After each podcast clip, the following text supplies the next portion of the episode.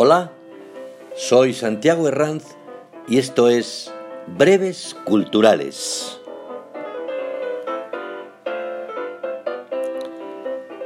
De nuevo hoy dialogamos sobre cultura en general y sobre teatro en particular.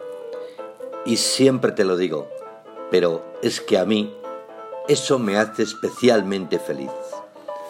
Anímate a contarme tus impresiones y pareceres sobre el programa o sobre algún tema del programa en particular en el correo escuchartevaldemorillo@gmail.com. Gracias.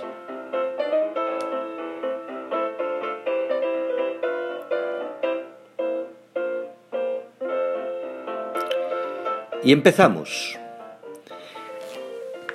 En este momento en el que te hablo, todavía no tengo claro si la obra de teatro El bar que se tragó a todos los españoles es la más característica de su autor, Alfredo Sanzol, o no tiene nada que ver con sus últimas obras. La Respiración, que fue Premio Nacional de Literatura en el año 2017, o La Ternura, que fue Premio Valle Inclán en el 2018.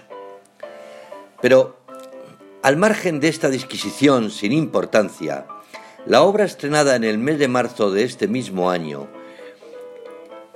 puede ser definida como un espectáculo completo, en el que incluso el decorado inicial, un bar que va evolucionando con los personajes y transformándose en torno al protagonista hasta llegar a su final, por supuesto, feliz. Dice Alfredo Sanzol que se ha basado en la experiencia de su padre. Entró en un seminario a los 12 años y aprovechando la breve etapa de apertura de la Iglesia Católica con Juan XXIII como Papa en el año 1963, decide abandonar el sacerdocio e irse a los Estados Unidos a estudiar y trabajar.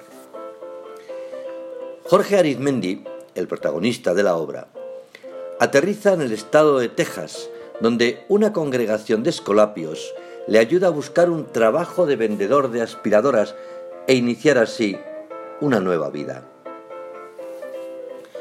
A partir de ese momento, inicia un recorrido por su vida como si fuese una movie road cinematográfica. Se encuentra a un matrimonio de rancheros que le confunden con un hijo recientemente perdido.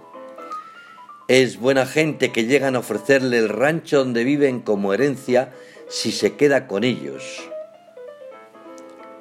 En ese transcurrir, en ese caminar, conocerá el sexo por vez primera con una mujer en otro bar de españoles y aprenderá a no fiarse de nadie porque hasta la policía puede aliarse con tramposos sin escrúpulos para robarle la cartera en ese momento. Pero siempre sale adelante, hasta que en uno de sus encuentros conoce a una mujer española y regresa en su busca hasta Madrid, donde ambos se enamoran. Hay personajes que captan nuestra atención y que no se olvidan. Para mí, el mejor dentro de esta función era un cura funcionario en el Vaticano llamado Chistorro. ¿Imagináis? Un cura navarro con habla y pinta de agricultor de la Ribera Navarra.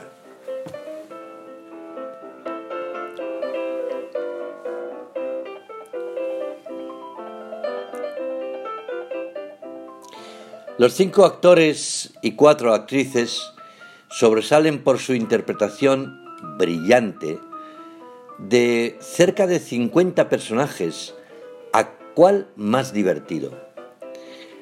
Debo confesaros que no soy un espectador de risa fácil y para mi gusto tampoco eso es un criterio de calidad de un espectáculo.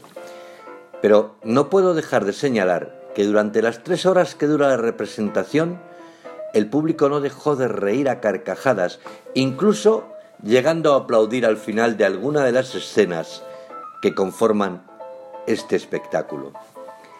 Si podéis, no dejéis de ir a verla, saldréis encantados y habiendo disfrutado de una excelente tarde de teatro.